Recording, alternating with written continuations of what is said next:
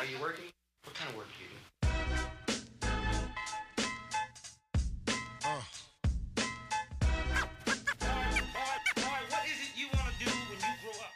All right, guys, welcome back to another uh, episode of Sweat Equity. We're actually re-recording this episode, so we're gonna try to make it even better. The audio got got fucked up, so we got a lot of heat. We're gonna try to make it fast within get all of this in within 50 minutes.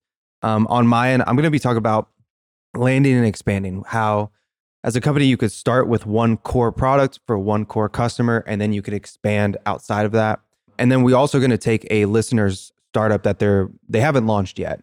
Um, it's called Carne Shabu, and we're going to talk about how we'd grow it. And if we were them and we were there in their shoes, how would we launch this? How would we get generate hype? How would we generate sales? And how would we find our first uh, thousand customers? So that's what I got in my doc. What you got? Yeah, so I'm going to talk about how to pull off the perfect Black Friday, Sick. essentially doing a month's revenue in a whole weekend, um, as well as the only major toy company growing in 2023 and how they've accomplished that over the last 10 years of setting it up. So, uh, without further ado, let's get into it. Let's get into it. Before we dive right into it, we have this segment called Free Game uh, within the podcast, and all that really is is you submit either a your startup, uh, the product you're working on, what you're trying to build, and we're going to have a segment within the podcast where we talk about how we'd grow it. We'll do research for you. We'll do market research, competitive research, and we're going to put together a growth playbook for you. But the way that you get us to do that is you got to leave a review. You got to either share some of our clips, um, or you could just send us a, an email as well at podcast at marketing podcast or podcast podcast at marketingexamined.com. And then we'll we'll include you in the show. We'll possibly include you in the newsletter as well. Um, but on that note, let's get right into it. So, have you ever heard of the Rogue Invitational? Only from you. Okay, so you- but you've heard of the CrossFit Games. Yeah, exactly. Okay, so I went to the Rogue Invitational, and it's almost like the other version of the CrossFit Games. It's like the the tier right below it. Yeah. And what cap like gets gets me interested in that is the fact that Rogue is a fitness equipment manufacturer. Right. I don't know. Have you ever heard of Rogue So, Fitness at least? vaguely, but I want to hear more. Okay. And so the thing that got then got me interested about that is like, well, how does this fitness equipment throw in this giant event? Like they they rent out the Dell Diamond. It's this entire thing, and it's literally like CrossFit Games I didn't know it was a Dell Diamond. yeah, it's like it's at the Dell Oh. Diamond. It's like CrossFit Games 2.0. Yeah. They're get the winners are taking home over a quarter mil. Like it is a big event. You know what I mean? Um, and then it got me thinking, okay, how did they get here? Right. And now they're a nine figure company. They're doing over a hundred million dollars in revenue.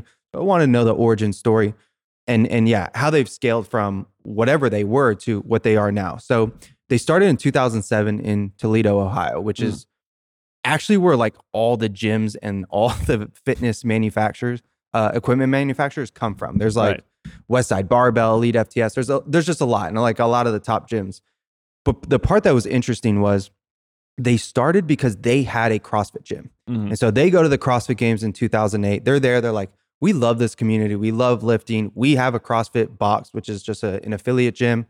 And as they're building out their affiliate gym, they're like, well, this is really hard to find weightlifting equipment for this gym. Like, no one's making equipment for CrossFit gyms. Mhm. He's like, so fuck it. I will, I'm going to do it. Yeah. So he starts selling jump ropes and like plyo boxes and ends up spinning up a, a little Shopify site, a little e-commerce site, and, and is like, you know what, I'll start selling this online.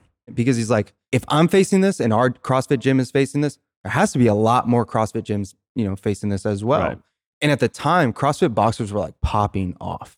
There was a time where it felt like every other gym was a CrossFit gym and like regular gyms were almost like closing. Like you didn't go to Gold's, you went to a CrossFit gym. Yeah. You know what I mean? Like there was there was that era. Which I honestly feel like it's starting to come back in Yeah. that vein, but now it's elevated. 100%. CrossFit Gym's got a, a little facelift. Yeah, I mean, we have one right down the road, and it's it's Right. it's pretty badass. They're they're very Instagrammable these days. One hundred percent. And so because he realized that all these other CrossFit gyms were facing the same problem, he was like, "Well, fuck it, I'm gonna solve it, and I'm gonna solve it just for CrossFit gyms." Mhm. And this is this idea of landing and expanding, like finding the core customer, the DNA of that core customer, and creating a product just for them, and then scaling just among those core customers. Right. Um, and then what's been insane about that has then been the monumental growth that has happened since. So they started in a 5,000 square foot facility. To like, and you fast forward to now in 2018, and they started in 2007. So roughly 11 years later, they moved into a 600,000 square foot facility right on 30 acres, like right next to now still their their gym, but they've grown to 100 million on the back end of just serving the CrossFit community. Mhm. And again, it is this idea of you land in one area and your your sole focus is going to be this core customer. And their whole thing was like, this CrossFit community has a problem. We're going to serve it, and this is the only people we're going to serve. Once we find product market fit, then we're going to continue into move into other segments that still match like the core DNA of uh, the customer. So then in 2017, they started to get into USA weightlifting and weight and like Mhm. Olympic weightlifting, uh, the Strongman Classic, Arnold Strongman Classic, powerlifting, World's Strongest Man, like all these things that when you look at CrossFit, it it's in the DNA of CrossFit. You watch the CrossFit games, you watch Mhm. their events, and there is powerlifting segments. There are strongman segments. There's there's Olympic lifting. It's like it's all kind of stemming from CrossFit. And why this is important is because like we talked about Allbirds. And when we talked about Allbirds, we talked about one, how they were failing, why they were failing, and what we would do differently. Their team has come out and said that the reason that we've fell down in the market, we, the reason we're not hot anymore is because we like we stemmed away from our core customer DNA. Mhm. You know, we launched with the wool, is it the wool runner? Yeah, the Wool Runner. Yeah, the wool runner. And then we launched a technical running shoe. Then we launched underwear and puffer jackets. When their main customer base was somebody that was like an urban explorer in their 30 and 40s, Right. probably lived in Silicon Valley, liked to hike, enjoyed the outdoors, wanted to be the most world's comfortable shoe. Yeah. Then they come out with the best running shoe. It was like, wait, wait, wait, that has nothing to do with with why we fell in love Yeah. with the brand. And then there's other brands, some of the biggest brands in the world that we now rep and that we now love and know started like this too. Like they they dominated a niche and they did that for a very long time Mhm. before they expanded into other areas. And some of the most obvious ones is you have Nike. Nike started as I think it was Blue Ribbon Sports. Yeah, purely track shoe. Yeah, purely a track shoe. Mhm. You know, and I would say like, wh- what do we now know them most for? It's probably basketball or football. Like Yeah. It, they, they definitely still have a huge running one hundred percent. Like. Yes. market share, but I do think they have just, I mean, Nike is obviously Nike. They Yeah. penetrated every single sport. Now they're kind of the, they translated from being the running company to being just the athletics company. They're known as kind of the best, most stylish product across all sports. So that's more of a status driven thing. What's really cool about Rogue is how they started with cross CrossFit Yeah. and were able to establish their credibility and authority as the best in that one One hundred. one place. Which, if you are someone who works out quite a bit, you look at CrossFit people as a very dedicated segment. They're people that want the best. They want the best training equipment. They want to have the best supplements. They want to have the best nutrition plan. So there's a certain trust factor that comes 100%. with the products that they use. I think this is something that has also happened with a couple of other brands that we've talked about recently. Number one, Canada Goose. Mm. So Canada Goose is a massive outerwear park. They Yeah. they have parkas, right? And they're these huge kind of, you know, winter wear, uh, harsh environment style jackets. And what's crazy about Canada Goose is they actually started as the preferred jacket of people of explorers and tactical units in northern Ontario, Canada. Talk about niche. Yeah. Wow. So in the 70s, they were basically what they would outfit these Mounties in Wow. when they were going to rescue people in the tundra, right? Yeah. Now it's a status symbol, high end jacket brand because they established that credibility as our quality is Mm. trusted by people that need that standard. And I think Rogue did a similar thing because Yeah. people say, oh, you know, this is the best equipment. I want the best equipment. They've established that credibility as we are the highest quality that you can find. And Rogue, they really played into their core DNA of if you go, so two things.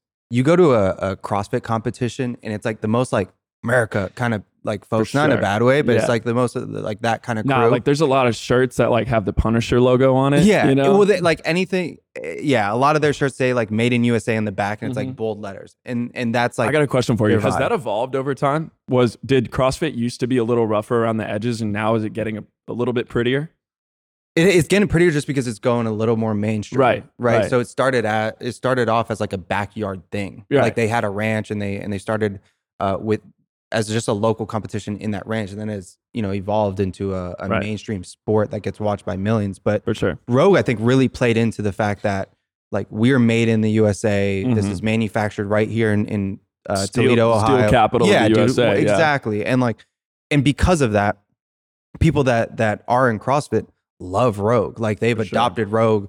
You see nothing but Rogue shirts from from people in CrossFit. Yeah. And like I told you about this story. So when I was outfitting my garage gym, one I wasn't going to buy Rogue dumbbells. It's like if if a regular set of dumbbells from 55 to 2000 is like 2000 2000 bucks, Rogue's like 3000 or 3500 something the like higher that. end part of the model. Yeah. And so when I got dumbbells, uh, I bought a rack of 55 to 200. Somehow they got lost on, in transit or on delivery to the house. So didn't show up for like three or four weeks. They resend me a new, a whole new rack. So I get a, a, a whole nother rack of 55 to 200 pound dumbbells. Then two, three weeks later, I'm in a meeting at this one. I was at the collective and Vanessa calls me. She's like, Hey, did you order more dumbbells? I was like, no, like why? She's like, the missing, the missing rack, the missing 2000 pounds just showed up at the house. I was like, oh damn. So for me, I'm like, this is this is awesome. I'm I'm about to get essentially dumbbells for free because I'm gonna resell these. So I go to resell them. I was like, hey Vanessa, can um because Vanessa helps me out. Like I'm if I'll be like, hey, look, we got throw it up on the oh. marketplace. It's gonna take me two months to actually throw it up on the marketplace. So like Vanessa, can you do this? And she puts them up there and she accidentally puts these are Rogue dumbbells. This is a Rogue dumbbell set from 55 to 200 first guy to respond is like, hey, like, are these actually Rogue? I don't see the Rogue logo. And Vanessa's like, hey, are, are these Rogue? I was like, no, they're Titan Fitness. Yeah. And she goes, oh, okay. Hey, sorry, we made a mistake. They're Titan Fitness. And the guy goes, ha, never mind, not interested. I was like, oh my gosh, like it is like a cult following. Yeah. If you're in CrossFit, if you're in weightlifting, that Yeah. you have to, it has to be outfitted by Rogue. For sure. It seems very similar to how in streetwear you have to be founded in New York or LA. Yeah. And in CrossFit, they love that their brands are from Ohio. You know, Yeah. the grit capital of the USA. like the the thing that I love about this with with Rogue is there's other uh, brands that are launching on the back end of this that I think found that oh I could ser- just serve this one community that's an unserved community and make my product for them and then other people will catch on and the word of mouth will happen and so one of them that I've been thinking a lot more about is so Rad Global have you Mm. heard of Rad Global mm-mm. no. so they're, you know, when it comes to CrossFit shoes, Rogue has, I think, just weightlifting shoes that they maybe partnered with Nike or something.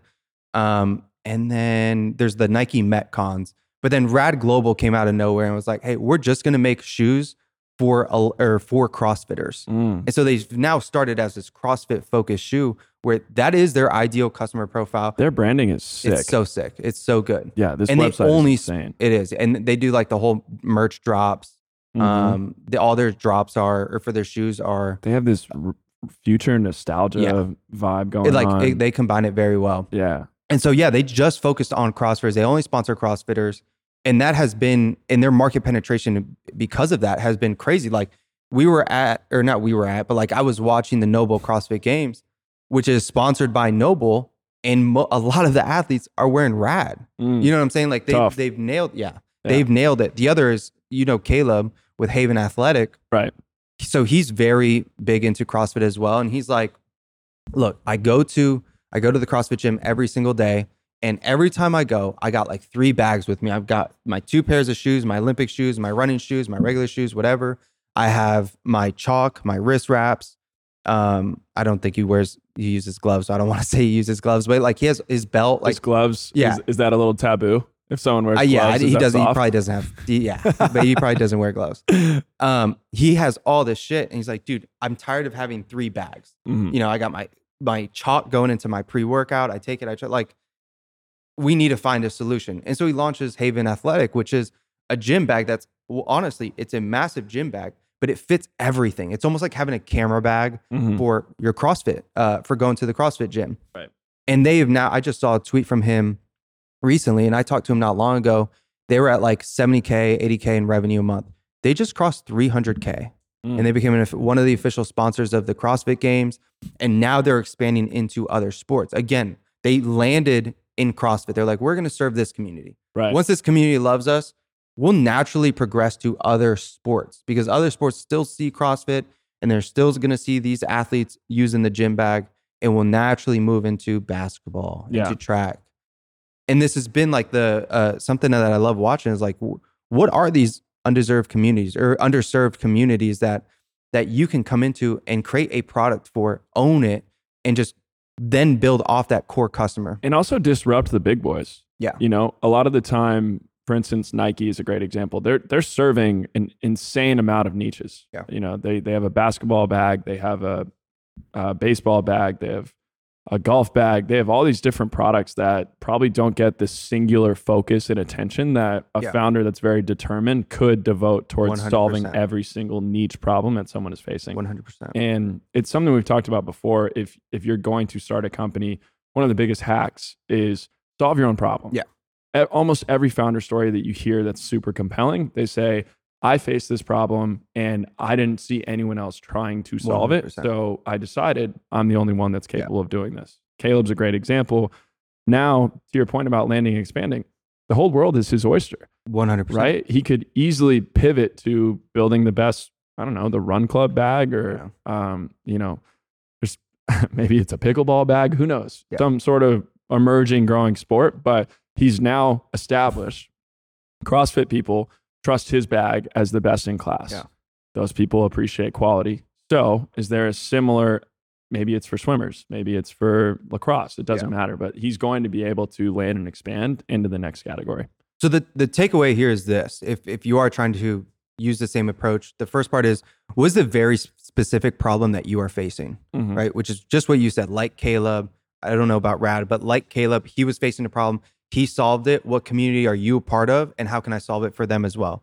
And then, which goes to the second question you need to ask: Is there a group facing it too? Mhm. Chances are, if you're facing it, there's a lot of other people facing the same problem. Right. And then, if yes, start there, learn, build, optimize there. And then, once you've found product market fit, then you expand. Then you expand into other segments of your from your core customer that stem off of that DNA, right? It's, it's like an, it's almost like another strand coming off that DNA versus we need to find a completely different DNA like Allbirds try to do. Yeah. Um, Wasn't there a sport you mentioned before? Hyrox. High rocks. Yeah. So he could that that's where High he could go perfect, yeah. immediately. Is it's kind of adjacent to CrossFit. Yeah. It's a little more strength focused, less athleticism focused, More, run, I think more running focus. more running. Yeah, so it's kind of like a Barry's class, but just turned into a sport. yeah, I've never been to a Barry's class, but You probably. like sprint, you sprint and lift. It's uh, Yeah. interval training. But um, yeah, that's another example. A super high growth niche.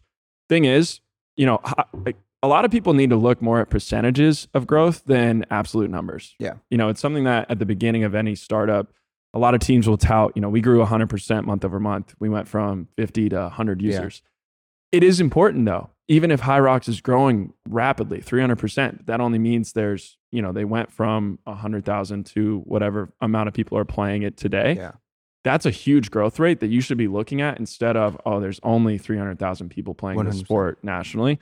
Um, I think you also look at and read interviews from the founders mhm. because they're taking the same approach as CrossFit. They're like, hey, we're gonna have Hyrox affiliated gyms. Right now, there's 800 of them. They're like, by 2027, we want to have 15,000. Yeah, 15,000 affiliated gyms. If you have that data and you see by by looking at social, by looking at the by uh, organic search, you see that it's grown and the interest is growing. Go dominate that market very early on right. right? The, like Hyrox is a perfect example of there's 800 gyms. Right. If they do, Exactly. if they do have 15,000 gyms by 2027 in four years, that is a huge opportunity waiting for somebody to capture it. For you to be the dominant player. 100%. All right, so I want to I want to hear what you got. I know you have something about toy companies and media and like some some crazy growth. So what do you got? Yeah. So my first question for you is who do you think is the most successful toy company in the world? Okay, think about my days early on at KB Toys. Probably Hasbro, Mattel. no, it's actually Lego. So there's only one major toy company in the world experiencing growth quarter over quarter in 2023. The Lego Group. Damn. How are they doing that? A few key things that they've done in the last 13 years to 7x their revenue. They were at- seven X. yes, they were at 1.5 billion in 2010. They just did 9 billion in 2023. Oh gosh. crazy. It's a hockey stick growth opportunity for a company that's almost 100 years old, right? Like Wow. this is an established, established player. And for them to experience that level of growth shows that they're doing something that is very Yeah. tailored to the current market. So, how did they do this? Number one, they followed Marvel's playbook of creating their own cinematic universe. Mm. So, in 2014, they decided to launch the Lego movie. Obviously, it kicked off in 2011 as a strategic Yeah. decision. But why they did this is previously they had failed to create their own IP. So, did you ever have Bionicles growing up? Dude, I did because they, they were like one of the toys that one Those were all- yeah like they were sick Yeah. they were just sick they were Super they cool. went they went hard like They were- they were awesome cool toy. But what they failed to do is they failed to create any media around it. Now, there's potentially a few reasons. Number one, maybe special effects weren't there to create an animated series that replicated the magic of the toy. Yeah. But regardless, they weren't able to craft a universe around Bionicles, which was they had a lot of stories and original IP around. So, you know, they sort of tabled that initiative for a few years and slowed down quite a bit in the 2000s. Lego's initial golden era was the 80s and 90s when they did a lot of licensing deals Mm. with Star Wars, with different Disney's, uh, with a lot of like, you know, they did a space shuttle, for example. They were they were even licensing with municipalities like New York City and you know Boston stuff Yeah. like that. And so what they did is they decided to build their own cinematic universe. Now they launched the Lego Movie in 2014. They launched a uh, TV series called Ninjago in 2011, which I had never even heard of, Never but apparently was a smash hit. yeah Then they launched the Lego Batman movie in 2017 and a follow up to the Lego movie, a second part in 2019. Guess how much money those movies made at the box office? is it hundreds of millions Collectively, they grossed over a billion dollars. wow Insane, right? That's a huge component of this revenue growth is Yeah. they were able to do that. But what it also did is kind of reignited their place in the culture. Yeah. So before Legos got kind of stale, nostalgic toy, you played with it when you were kids, but was it really something that was top of mind? No. And once those movies came out, not only were they surprisingly good, that was the other big thing. They all have have you watched any of them Yeah, they're kind of they're sneaky good. like which ones which one should I if I'm watching one let's say with Zara I'm gonna use that excuse Yeah, I can yeah, use that yeah. excuse for anything that like I wouldn't not watch. even one, but like yeah, I got to yeah show this movie. you don't Uh, gotta out me though So I think uh, I think the Lego Batman one. That's the one I recently watched with my nephews. That kind of kicked Sure. this whole thing off. I was watching it by myself. No, I'm kidding. um, but I watched that with my nephews the other day, and I was just blown away. I was like, "Oh my gosh, they're loving this!" But I'm also cracking up too. This is a really Oh, funny movie. okay And so then it kind of started me down this rabbit hole of what has Lego been up to. Found the graph, and how am I watching a Lego movie yeah right what, how did this all come to be and you know another another crazy stat about that ninjago series which is uh it was an original series on either nickelodeon or netflix i can't remember but um it was originally supposed to be three seasons. That's all they commissioned. It went for 10 wow. Now there's two movies about it. They're rebooting it. Like it was so successful that they're trying to run that up. But you know essentially lego realized we are stale. We are not continuously growing and we need to do something. So they looked around and they saw okay what's the most successful thing that we've done over the last 10 years this is in like 2010 when they really were at a fork in the road it was the lego star wars video game Mm. it was their first venture into media. And, you know, that was the first extension of the brand that wasn't just toys. Um, that game obviously holds a special, special place in probably a lot of our audience's hearts. And, you know, from there they they decided, okay, we need to create original IP that's going to captivate our audience. And not only did this have a significant impact in, you know, reinvigorating a core segment of their of their original customers, which is guys like you and me who are now, you know, in our late 20s, Yeah. but potentially getting married, having kids, want to introduce our kids to the things that we played with as uh, when we were their age. Um, what they did after that is really interesting. So they leaned into that nostalgia and they were able to monetize adults while they were selling toys to Mm. the kids. So now Lego adults are a huge customer segment. Wow. That's actually what they're focusing on as their next growth cohort. They think that by creating more complex builds, you know, adults are going to want to build Legos side by side while their kids are playing the simpler one or while their kids are building the simpler ones. So maybe the kid is building his Ninjago set and then Pops is building a full recreation of like SpaceX's rockets, you know? And they're becoming these sculptures. They're becoming these household Yeah. items that you can use to almost decorate your home. And it's just fascinating to see how, you know, they've been able to parlay that cultural relevance into reactivating their core demo. And now not only they're selling selling to kids, but they've been able to reactivate a bunch of people that bought as kids that are now adults. Yeah, this is awesome. So I'm on their site now and they have like lego.com adults welcome. And it is like some It's really crazy. badass sets. Yeah. But on top of that, like then they have the media component where they show like all these all this different IP that they've created on the back end of their products. But think about that as an advertising medium, right? So not only are they grossing a billion dollars at the box office, and I'm pretty sure all in those movies cost them between 200 to 250 million. So they're, they're smash hits. Yeah. But that is free advertising for any new toy that they want to roll out. One it's, is- it's yes. the ultimate hack that you know a lot of these different uh, content creators have done for a long time. Marvel obviously has mastered this with Yeah. Hasbro, like you know action figures and stuff like that. But say they want to integrate a new toy, just include it in a primary scene Mhm. in the Lego movie. Every kid that sees that movie is going to want that toy. One hundred percent. No, Uh, this is this is fucking awesome. Yeah. Um, they even have a home decor section. Yeah, they have a they have a natural history museum, right? Like who, what And this the is- Orient Express train. I mean, it's crazy. No, this is this is awesome. And this is something I'm gonna go down a rabbit hole this week. And it's just like Yeah, they're playing into so many things that are relevant in social, right? Like interior design feels like it's take it's just right. been People a rocket tired of ship. minimalism. Yeah, dude, it's been a rocket ship. Like you got to have standout pieces, and then to to then know that and probably observe that, and I'm sure they have all sorts of complex models given them this data. To then to have Lego launch, you know, home decor, Yeah, flowers, for example, this wildflower bouquet. I don't know if you, you're looking at it, but that's made out of Legos.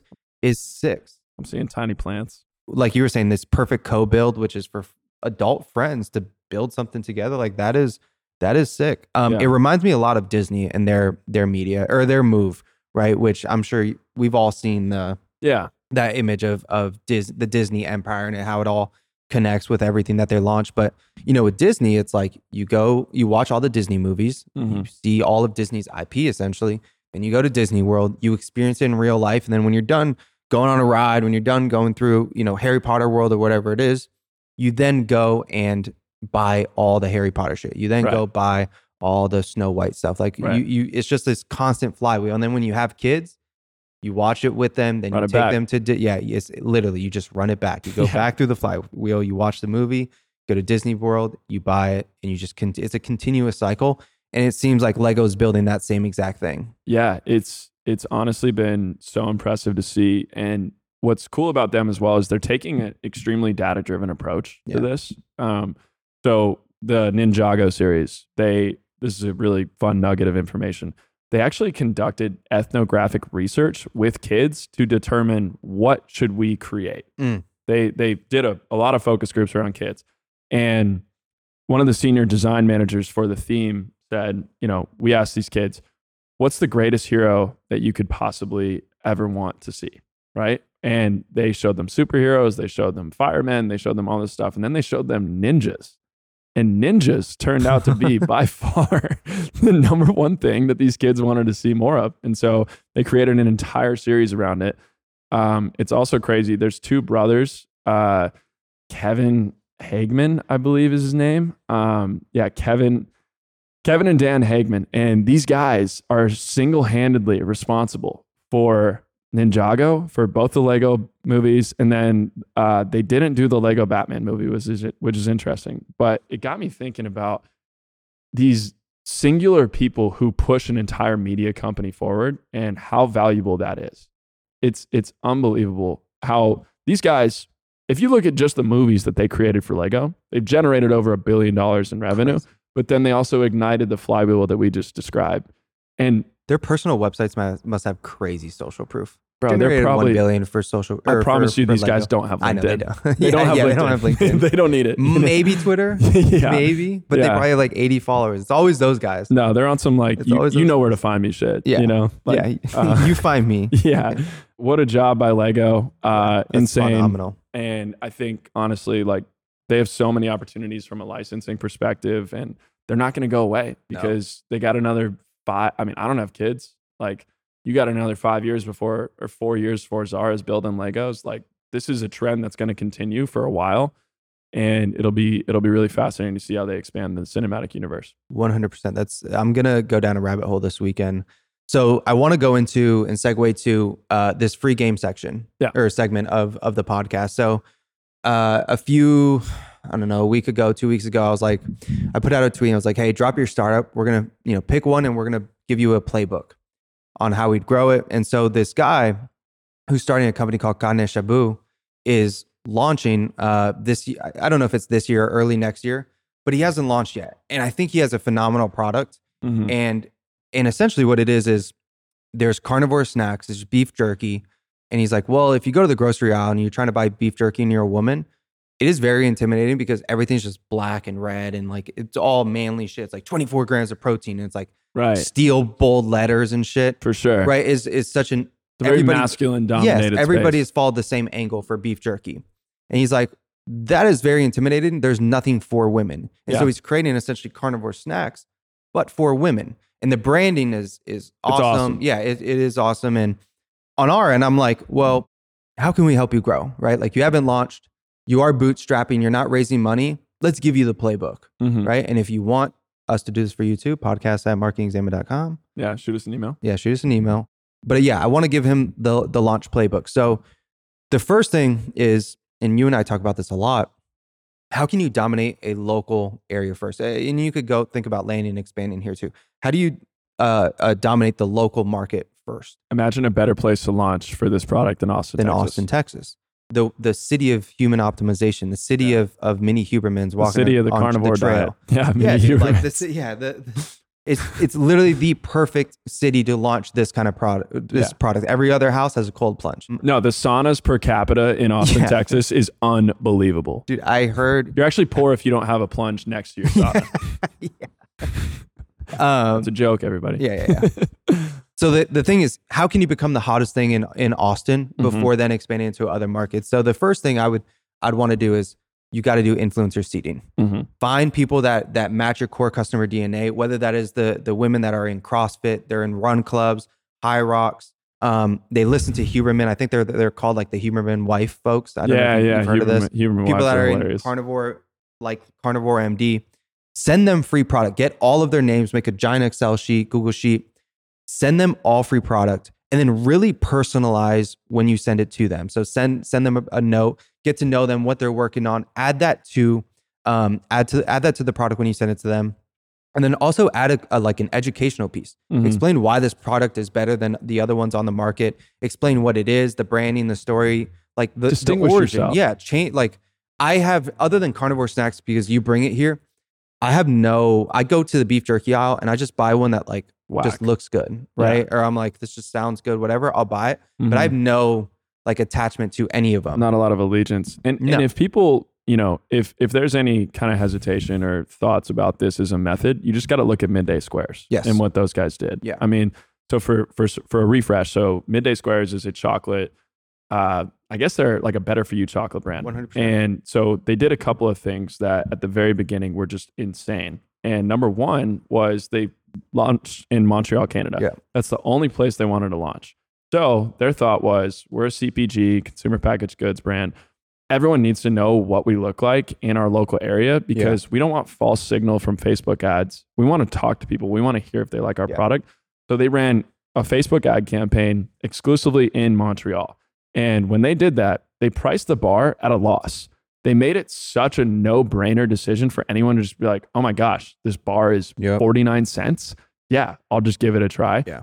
And one of the ways they saved money on that was they didn't ship anything because they decided we're going to individually deliver every single one of these. Yeah. What an opportunity for collecting user generated content, collecting in person reviews, seeing your customers face to face and endearing yourself to them, talking about your mission. If Carne Shabu, if he wants to endear himself to these women that are going to, Yep. you know, end up supporting his brand, why not talk to them? See if this is a problem that they're facing. Are they feeling like, oh, I'm not getting the type of products I need? That you beat me to it. I was literally going to say the the first uh, 100, 200, 300 customers hand deliver all those deliveries. Like Yeah. make sure that you're there giving them product, explaining the product, and then also create content around these moments. Get a bunch of UGC, get a bunch of unpackaging, review videos, first taste videos because this is going to help you feel that you are everywhere in Austin and everybody that knows somebody in Austin that's within those those communities Mhm. is going to know about Carne Shabu For sure. and you're going to feel like the newest, hottest thing here.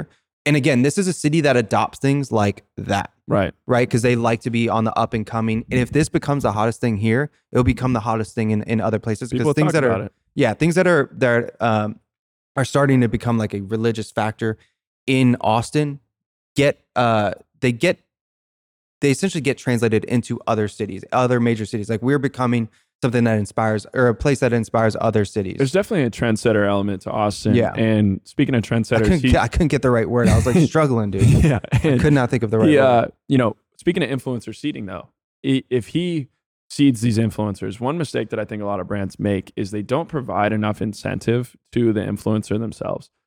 Carne Shabu, look, it's going to be a rough few months financially getting a brand off the ground. That's guaranteed, right? So what you have to do is look at your numbers and say, what what can I stomach as far as paying out a commission to these influencers? Yeah. And give them such a no-brainer offer that ultimately you're going to be running Facebook ads. Your Yeah. cost per acquisition on a Facebook ad is probably going to be pretty high, especially as a brand Yeah. launching in 2023. Give an influencer pretty much whatever you think your customer acquisition cost that you would expect. Maybe you're selling like a $30 bag of meat and give the influencer $15 for selling that bag. Yeah. You might take a loss on that bag, but what you're going to get is invaluable distribution of your product. At the end of the day, especially in the consumables good like in this consumables world, if people don't like your stuff, you're screwed anyway. So you just got to pe- get people hooked on it in that first time, and they'll come buy from you again.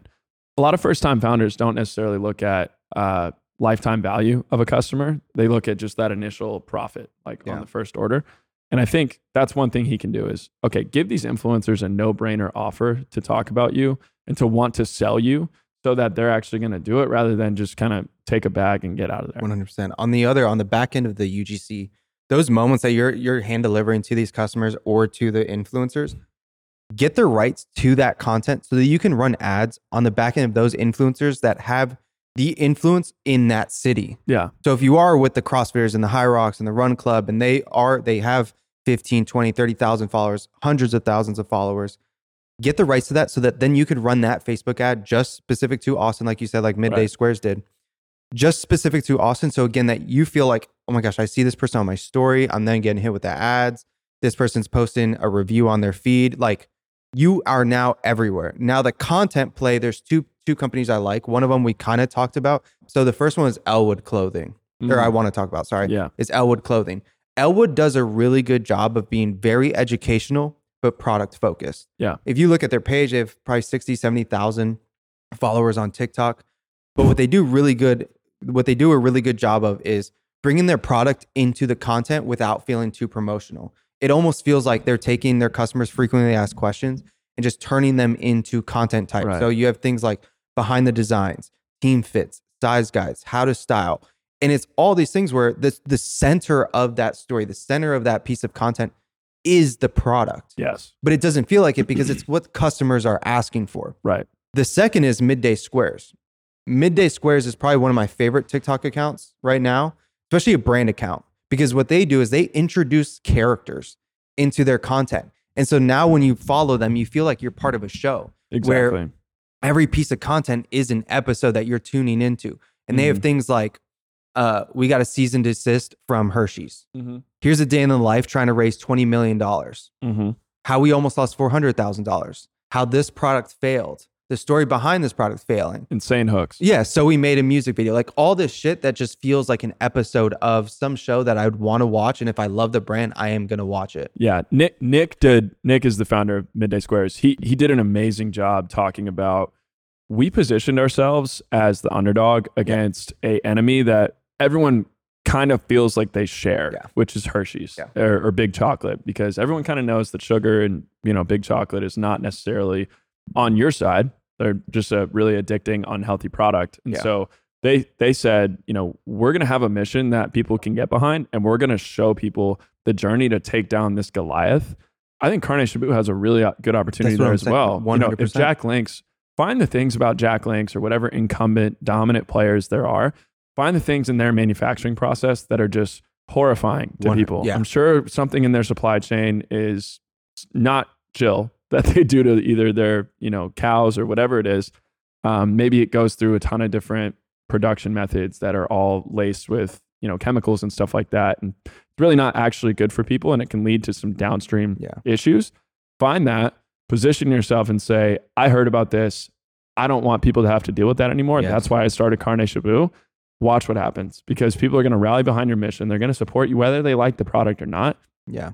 Product's good. You know, there you just built a true fan. So it's somewhat like uh, native deodorant. I mean, they were like Exactly. they positioned themselves against nearly every deodorant and were the first to do it because they're like, Aluminum free was a crazy aluminum angle. free, and it was just like you Yeah. find the data behind it and how it affects your body, and then you and then you create the product that then removes that problem. It's like, well, this is now my favorite favorite deodorant. And the crazy thing about native is uh, I was I was talking to somebody about this at your event last night. Is they're gender neutral. Yeah. No matter what shower it is, native looks good in it. Yeah. You know, it can be positioned next to anything, and it's it's impressive how like same with midday squares, right? They they have you know a positioning that is very gender neutral. I think Carne Shabu is really smart for going after a female focused audience, but there's still a lot of appeal that he can have to men in this space as well. And I think a lot of men are probably looking at their meat and where it comes from.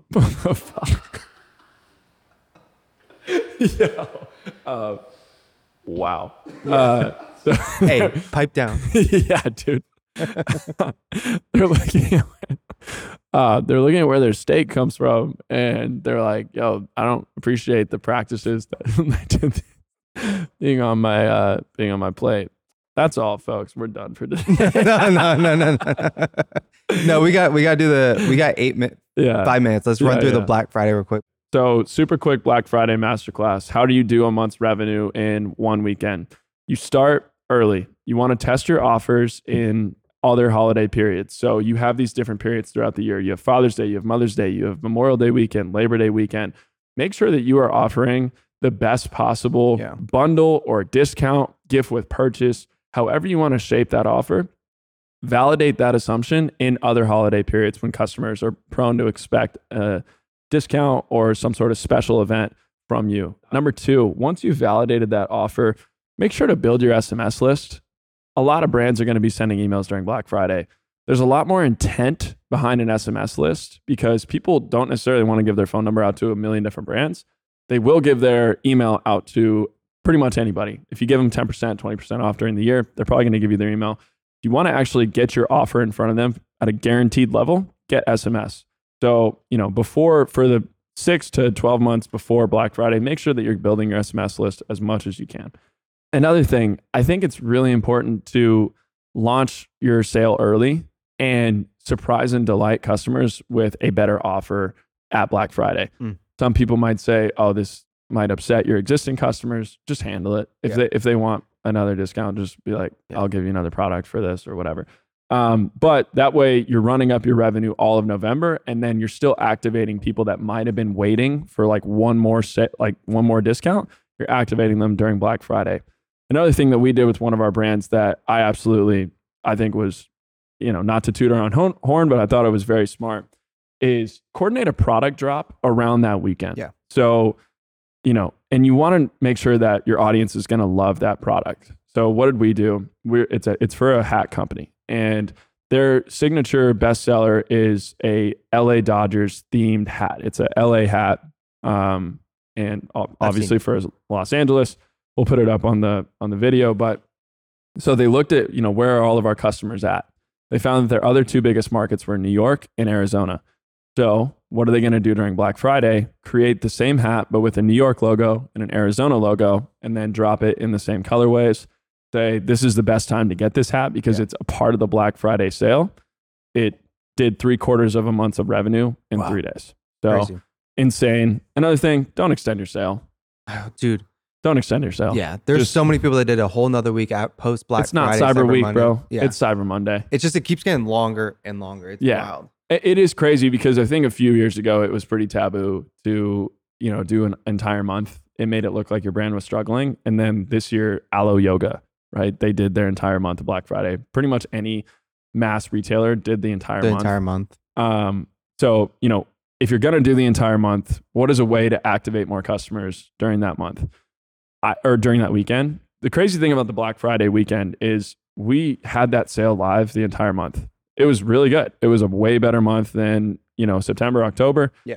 Uh, every day was, you know, two to three X revenue, what it was in those months. However, on Black Friday, you know, around like six X revenue. Didn't change anything about the ad spend. Didn't, you know, it, it was just pure intent. The psychology is so different during that time. Yeah, people just are breaking out their wallets on Black Friday, Cyber Monday. So same thing with Cyber Monday. Like you know, you you really see this lull on Cyber Monday all day where you're kind of waiting for the wave. You know, Yeah. oh, is is is it going to come? Are people going to? And then right at like 8 p.m. Eastern, just starts coming. Yeah. And so did the same amount of revenue on Cyber Monday as Black Friday. Sick. Saturday, Sunday didn't go that well, but it's because 7 p.m. you're Yeah. able to send a text. Five hours left. Black Friday sale coming off. Intense there. Right. And, you know, people are like, ah, like, am I ever going to get this discount again? Like, you're able to actually push urgency in a way that they understand. So that's, uh, that's how I would recommend to pull off a good Black Friday. The the main thing that I was paying attention to during Black Friday was just is anybody doing di- like interesting pricing models? Yeah. And so I landed on four that I'm like, if if you don't want to just do the the typical 20% off, 30% off, and you want actually want to do something that that taps into the psychology behind your pricing, these are the four things you should do. So the first one is reduce the discount day by day. Hmm. So start on Black Friday at 30% off, and then Yeah. every day that discount's gonna get uh, smaller and smaller. I love that. So start at 30%. By Monday, it's 10% hmm right and there's just now an increased urgency that you got to buy you got to buy you got to buy every every day that i don't buy it's going to get more expensive the second is don't change your prices at all Yeah. actually increase your price at the end of black friday or cyber monday i thought Mm. that was very interesting to That's be like hey this is the price it's actually a discounted price because on this because date, of supply chain, Yes. our materials Yeah. costs. You you can workshop whatever Yeah. you want to say. because at the end of at the end of Cyber Monday, this price is now going up. The other that I really liked is tiered pricing. Mm. So setting a a volume limit of okay, the first fifty people are going to get hundred dollars off. The next fifty people are going to get seventy five off. The next fifty are going to get fifty, and just work your way back to to the original price. You could do, you know, if you are a big, very big brand, you could do much higher volume hits on than that. And then the other one, which actually it has nothing to do with pricing, but it's more so launch very specific Black Friday products. So Rad Global, going back to them, they just launched a whole line on Black Friday, right? These are the Black Friday colorways. Yeah. And the price didn't change. And guess what? I dropped, I caught two pairs of shoes. And I said I wasn't going to buy shit this Black Friday, but I knew there was no discount, but I knew that the the the discount essentially was these shoes are going to be gone at the end of Monday. Yeah, there was uh, there's some great tweets about Black Friday from some e-com store owners, and they're like, "Do your job, Yeah. like support the American economy." Yeah. Today, you pull your wallet out. like this is it, man. You've Well, never, if you haven't done it all year, like great. this is where we need you. Uh, Brian, I know you got to wrap up. Yeah. we have meetings. We still have a work day ahead of us. Yeah, Uh, you can find me at Alex Garcia underscore ATX. More importantly, s- subscribe to to Sweat Equity on YouTube. Sus- uh, subscribe on Apple and Spotify, and Marketing Examine newsletters on marketingexamined.com. Um, and then again, if you want to hit us up, podcast at marketingexamined.com. But where are you at? yep. Uh, at Brian underscore Blum on Twitter and Instagram. So follow us there, and uh, we'll catch y'all next week. So peace.